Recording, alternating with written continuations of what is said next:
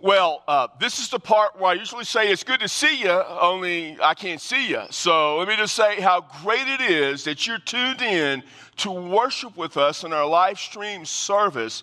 I'm David. I'm the senior pastor. If you're just kind of tuning in for the first time, if this is not your normal church home, maybe your church doesn't have the capability to live stream, or maybe you're just at a point in your life where you just wanted to find a place on television, on the internet, or however to worship, we're just glad you're with us.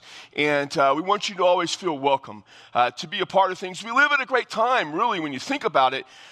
With all that's going on, the capabilities we have just to worship with this way. Live streaming. Some folks will probably watch this at a later time on a delayed basis. It's amazing. This past week, our small group, my Connect group, we couldn't meet together. So what we did is we just got on Zoom. I never even knew of Zoom, and now I'm Zooming this week, and that's a new experience for me. And most of our small groups are Zooming. I think our youth are actually going to have a Zoom meeting this afternoon. So amidst all of this, it's opportunities for us just to connect with the Lord. And so we're so glad that you're here. In the 80s, there was a television show that starred George Peppard. He played a character known as Colonel Hannibal Smith. And you probably know that I'm talking about the A-Team, if you can go back that far. And the A-Team was a really cool show. And, it's this renegade group of commandos that were kind of wanted by the military. And from week to week, they were kind of working behind the scenes and kind of covert ways to solve these problems. And for every problem, Hannibal Smith always had a plan. And at the end of the show, when everything worked out, he would just say, it's always great when a plan comes together. The thing about it is the plan didn't always go so smoothly, though. Usually at some point in the show, it looked like the plan was going to fall apart, and then everything would work out. It happens in life that sometimes you realize the plans that we make don't always seem to come to fruition. When you come to the cross of Jesus, it really appears like whatever plan God had was failing. I mean, it looked like Jesus was a complete failure. So whatever plan God had in store at the cross, it looked like it was failing. But the truth of the matter is this: at the cross, the plan of God was actually coming together. We're in a series leading up to Easter entitled Jesus on the Cross. We're looking at the 7 words of Christ. Christ made 7 statements while he was on the cross. Now, we've seen 4 of them so far, and one of the things I've shared with you repeatedly is to understand that 3 of these statements are kind of grouped together at the very beginning of the crucifixion at about 9 a.m. And at that time, Jesus, he made some statements. He said, "Father, forgive them. They don't know what they're doing." He turned and ran in turn, but he talked to the thief on the cross and said, "You'll be with me today in paradise." He kind of looked at his mother, Mary, and said, "Woman, behold your son," pointing to John. These 3 statements that Jesus made were for the benefit of others. While he was hanging on the cross, he was doing things. He was forgiving, saving, loving to help other people. 4 statements occurred at the very end of his time on the cross, about 3 o'clock. We saw one last week when Jesus said, my God, why have you abandoned me?" And today we're going to come and see him say, "I thirst." It kind of goes together with what we'll see next week when he says, "It is finished." And then on Easter Sunday, we'll see Jesus say, "Father, into your hands I commend my spirit." These 4 statements have to do with the mission of Jesus. They're very personal as Jesus suffers and dies for us. And he's expressing in his relationship with God, his understanding of why he came. So today, having seen the forgiveness, having seen the salvation, having seen the love and the abandonment, we come to the suffering found in John 19, verses 28 through 29. And here's what it says. "After this, Jesus, knowing that all things had already been accomplished, to fulfill the scripture, said, 'I am thirsty.' And a jar full of sour wine was standing there. So they put a sponge full of the sour wine upon a branch of hyssop and brought it up to his mouth." So here's the thing. As we come to this message today, here's what I want you to see from this message. It's really important.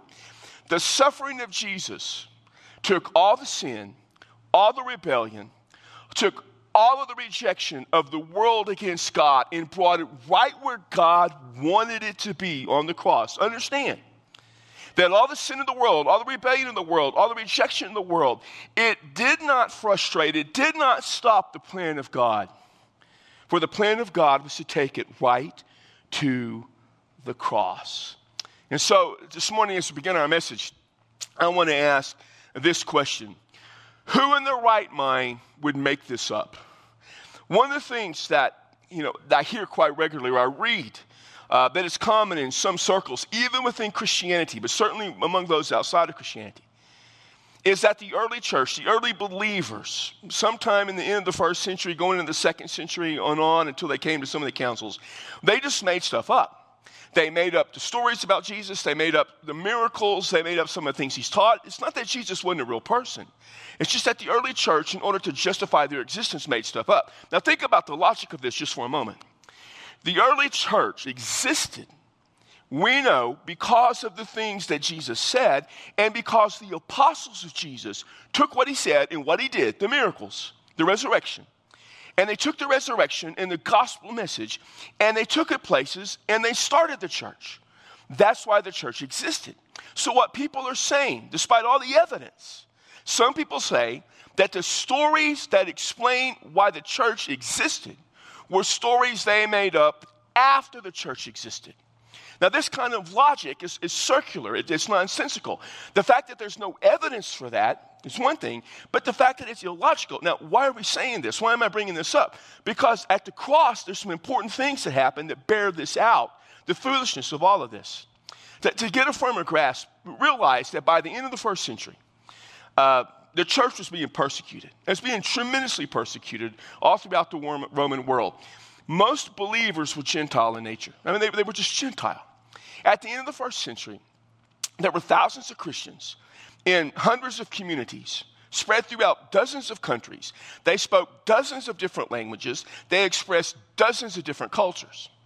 And we're supposed to believe that somehow this vastly diverse group of people, not the original authors, not Matthew, Mark, Luke, and John, not Paul, not Peter, not the people that the evidence points to as writing the New Testament, but that these people in all this diverse situation, with all this persecution going on, somehow assembled all these things that we find especially in the Gospels.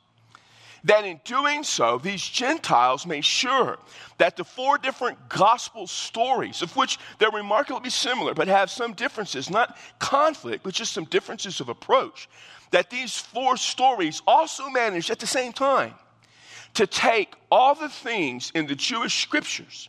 And the Jews, remember at this point, were not following Jesus. Very few were. For the most part, it was all Gentiles. But these Gentiles were taking Jewish writings and making the stories about Jesus fit the Jewish writings. And in all of this, they focused on two miracles, two unbelievable supernatural events. One of them was the birth of Jesus, the incarnation, and the other was the resurrection of Jesus. If you could take either one of those and show them to be untrue, Christianity would collapse. They were doing all of this, and oh, by the way, one of those miracles, the resurrection, was focused on the cross, and the cross happened to be this unbelievable scandal of a way to die. In other words, the early church made everything up and built it around the cross, the suffering, the dying of Jesus, their Savior. Well, who in their right mind would do that? Well, people didn't do that. I mean, the thing about the cross is, it's the amazing thing is that it shows us that God had this plan. In verse 28, John writes, after this. Now, after this kind of follows the story of Mary, but Jesus telling Mary that John would take care of her.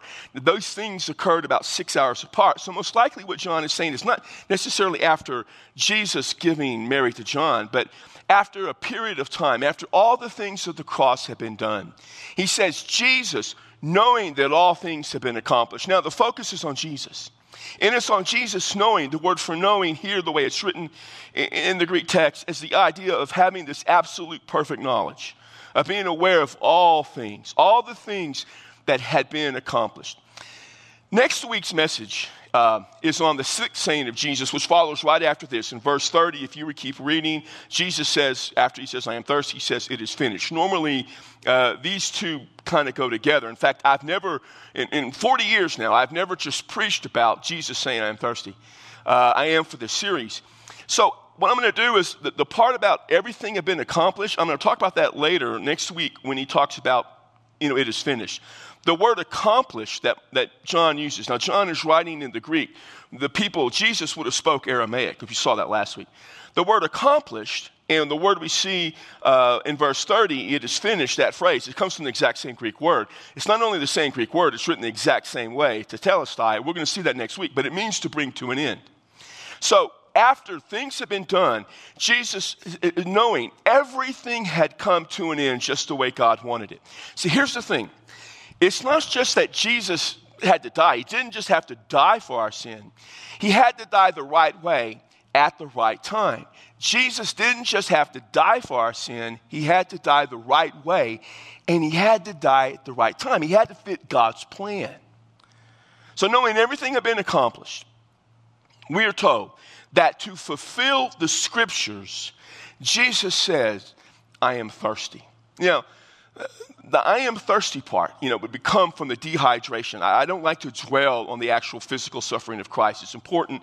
You can read all about it. But the gospel writers don't spend a lot of time talking about the physical suffering. He did suffer. And the thirst was from the suffering, the dehydration that would have occurred. He had just said, we saw this last week from Matthew and Mark, you know, my God, why are you forsaking me? It took everything he had to cry that out. Now he was thirsty, and Jesus says, I thirst. And they took some sour wine, some cheap wine that the soldiers had, and they gave it to him. Now, this wine isn't the same as the wine offered to Christ at the very beginning of the crucifixion. At the very beginning of the crucifixion, the wine that was offered to Christ was a wine mixed with a sedative that would have deadened the pain. This was something completely different. This was just the cheapest sort of wine they had. It kind of helped quench the thirst. And so that's what they offered Christ. Now, what's important about this is, in many ways, this kind of satisfies or fulfills something that is written in the book of Psalms, Psalm chapter 69, verse 21. In Psalm 69, this is a psalm of David. He's being oppressed by his enemy. David feels like he's absolutely about to be completely and totally defeated. In fact, Psalm 69 begins with David saying, save me, God, save me. It's a cry from David for God to save him. And in verse 21 of Psalm 69, he says, in my thirst, I was given sour wine. And so in many ways, what this is doing is Jesus is he's taking that and he is fulfilling what was said. Now, the reason this is important is because in adopting Psalm 69, what Jesus is doing then is he is taking that psalm, which deals with David's oppression, feeling separated from God, suffering, crying out to God for help, and he's making it own. Jesus is suffering. Now, all of this, it says, is to complete or to fulfill Scripture. So we need to kind of get a grasp of what this means. Is he just fulfilling what is written in Psalm 69:21, or is it something bigger? Depending on your version, it may say to fulfill or in order that the scriptures might be completed. That little word in the New American Standard, which I read from too, or if you have that or in order that, translates a little Greek word. Now, I know people, you don't really care about Greek, and I get that. I understand. I don't really care about Greek most of the time. It's my grades in seminary oftentimes reflected. But there's advantages. Sometimes you need to know a few things that are written in the original language. This is a little word. The Greek word is hina. In English, we would spell it H-I-N-A. So whenever you're reading through the Greek and you read this word hina, you stop because you know it's extremely important. It either speaks of a result or a purpose.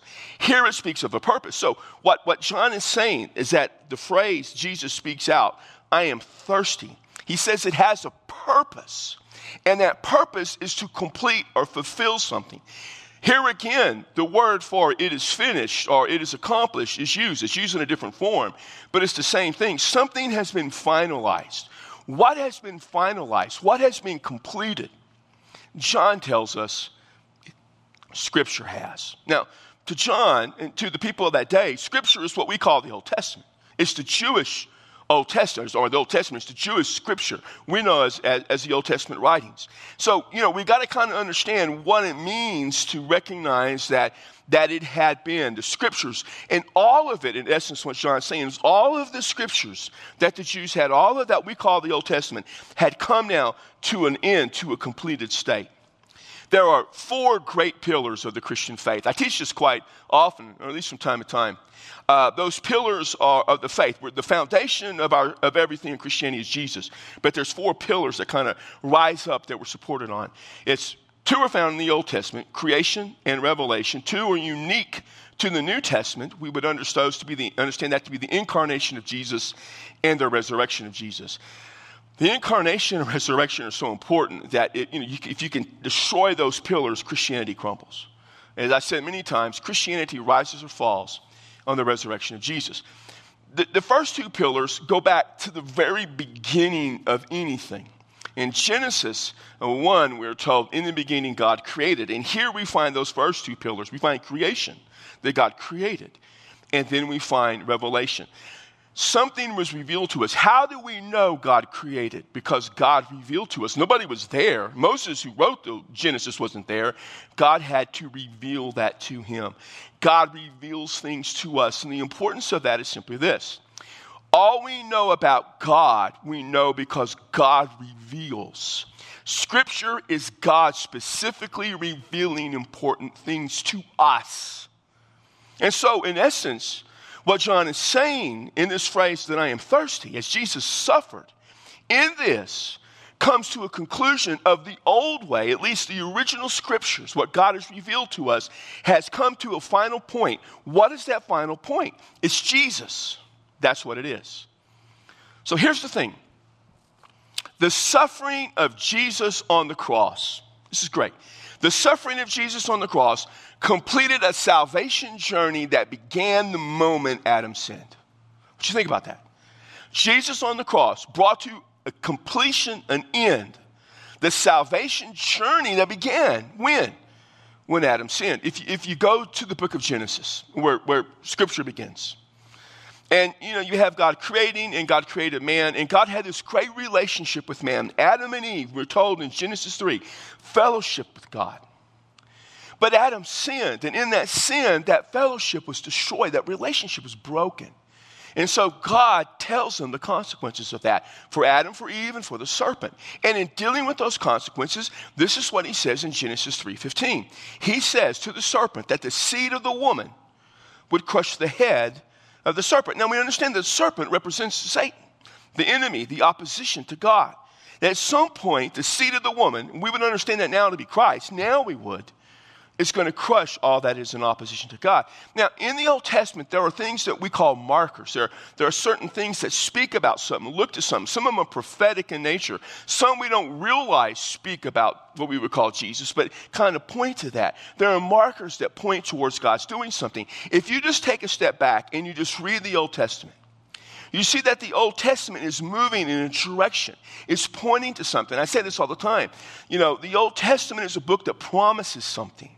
The New Testament fulfills it. What is it promising? What is it promising? Well, we're coming to Jesus. That's what it's promising. You look at Abraham in Genesis chapter 12. After all the sin of the world, man is totally in rebellion against God. No one is worshiping God. He takes Abraham and he chooses him. He builds a covenant relationship with Abraham and says, I'm going to bless the world through you. How does he bless the world through Abraham? Is it the people of Israel? No. Because the people of Israel failed God miserably. They rejected God. How does God bless the world through Abraham? Well, we know it's through Jesus. When you come to the book of Exodus, and you have Moses taking the Jewish people who are in Egypt, and they're completely in slavery.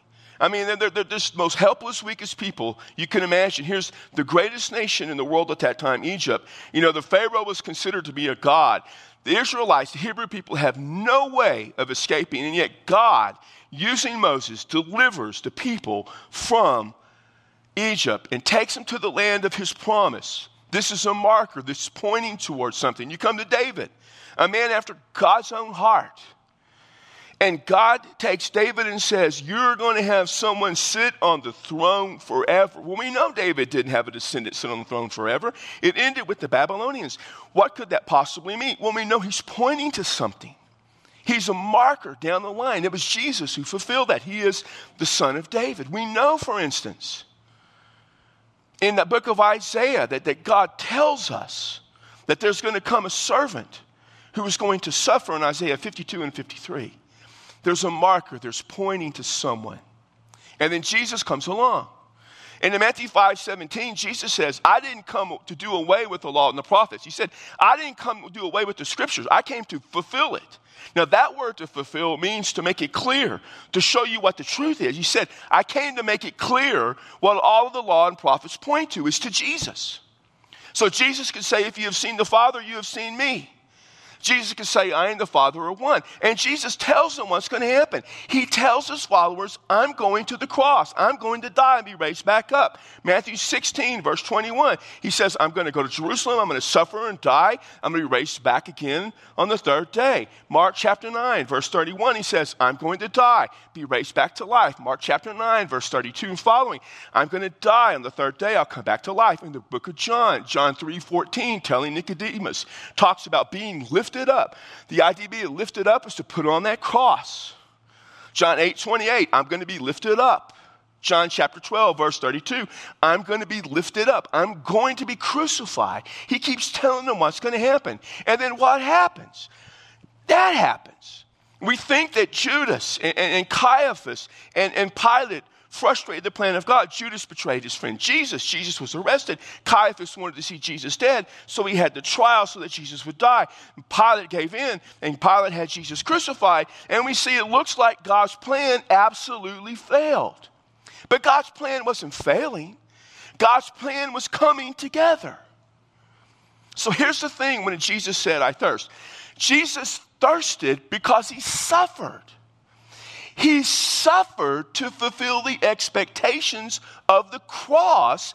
This was always God's plan. It was always God's plan for Christ to suffer and die for our sins.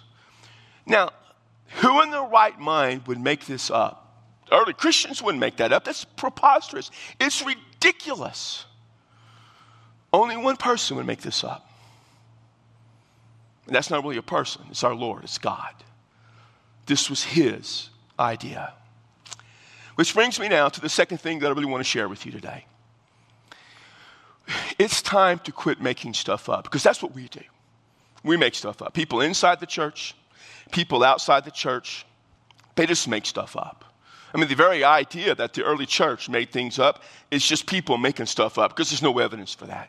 I hear people say, even inside the church, it's becoming more and more popular now. I hear people say, oh, all religions are the same.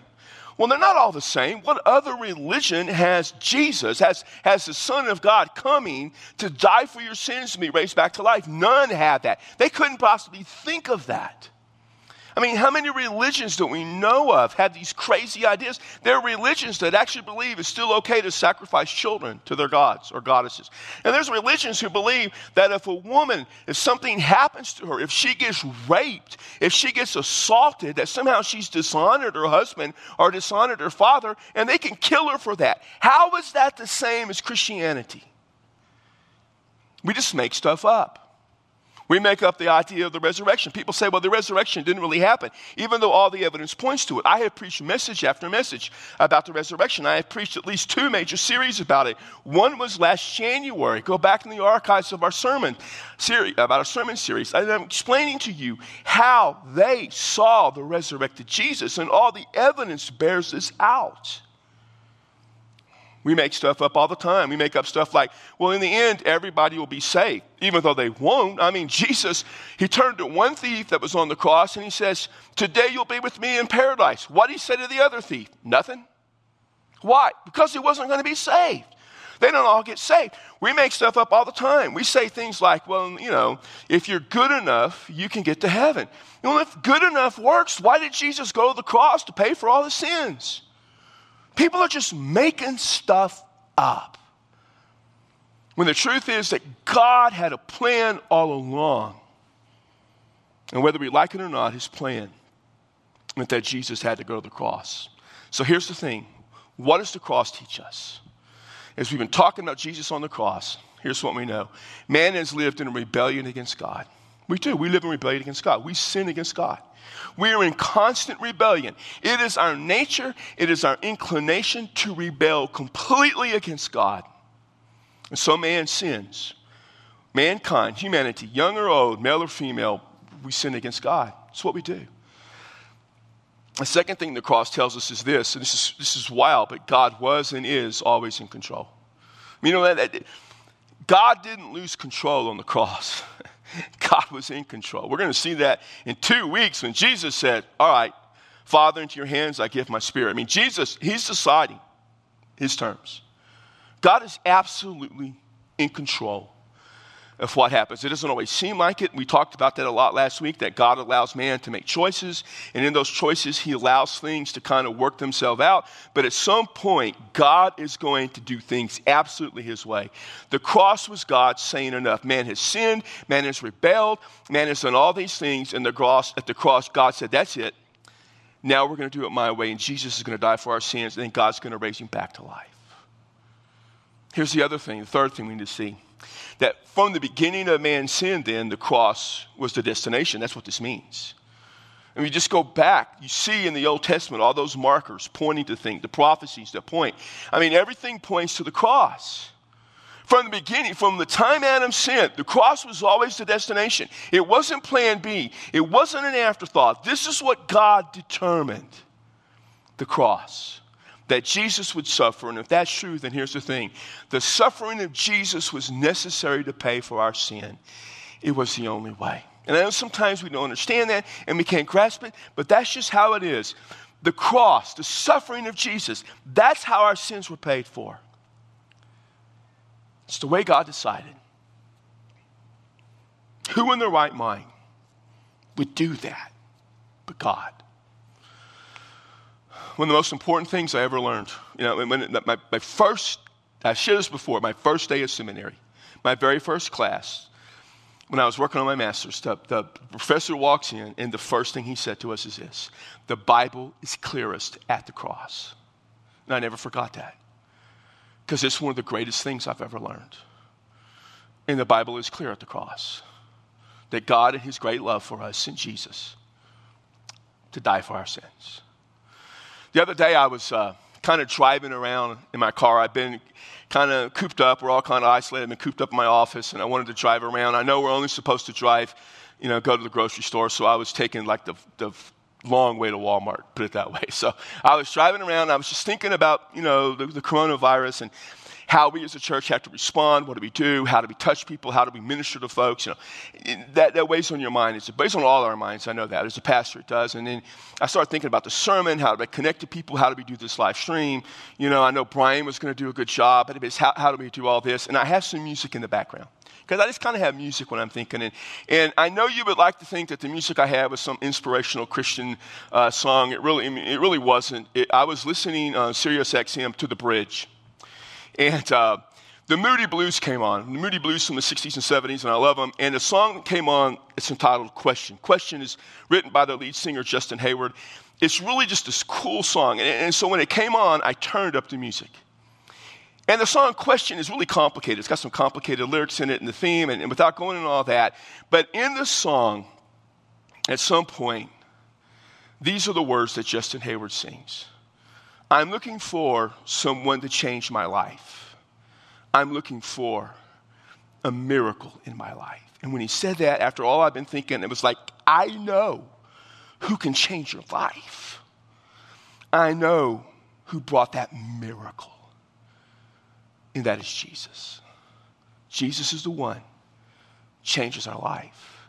He's the one because of the miracle of the cross where he died and took all our sins. And then after he died, God raised him back to life. I don't know if you've ever trusted Christ to be your Savior, but I want to invite you right now to do that, because there's no more important decision you can ever make. Because regardless of whatever you've done, regardless of however you lived, regardless of how you live right now, regardless of whatever sin is in your life right now, Jesus will change all of that through the miracle of the cross. And it wasn't an afterthought. You were never an afterthought to God. It was always God's plan for Jesus to go and die for you. And in just a moment, Brian and the band are going to come back, and they're going to sing a song. It's kind of a commitment and kind of wrap it up, and then Joe will come up. But here's the thing. If you've never trusted Christ, why don't you do that? And if you are a follower of Jesus, why don't you just praise God and thank God for the salvation of Jesus? Worship him and thank him that Jesus saved you. And think about those people you know who don't know Christ and pray for them. And during that song, if you want one of the pastors to talk to you, like right now, and when that song comes up, there'll be a phone number that'll be up there. You can text, respond to that phone number, and we've got guys right now who will respond to you. And if you don't want to respond now, but you want to talk to one of us, you can email us later on today or this week. You can email info@fbclascruces.com. Or if you want to talk to one of the pastors, go on our website, find which pastor you want, first name, first initial, their last name, then at fbclascruces.com. And listen, we're going to get back to you. If you have a prayer request, we'll get back to you. You can go online and submit prayer requests, what you need. Listen, we love you. We care for you. We know these are crazy times. But understand this is so important. Everything fits to God's plan. Everything fits to God's plan. And that plan was at the cross. So, Father, thank you. Thank you for Jesus. And though we don't always understand the way sin goes, we don't always understand the way our lives go, we know you love us deeply. Love us so much you sent Christ. And the cross was never a failure.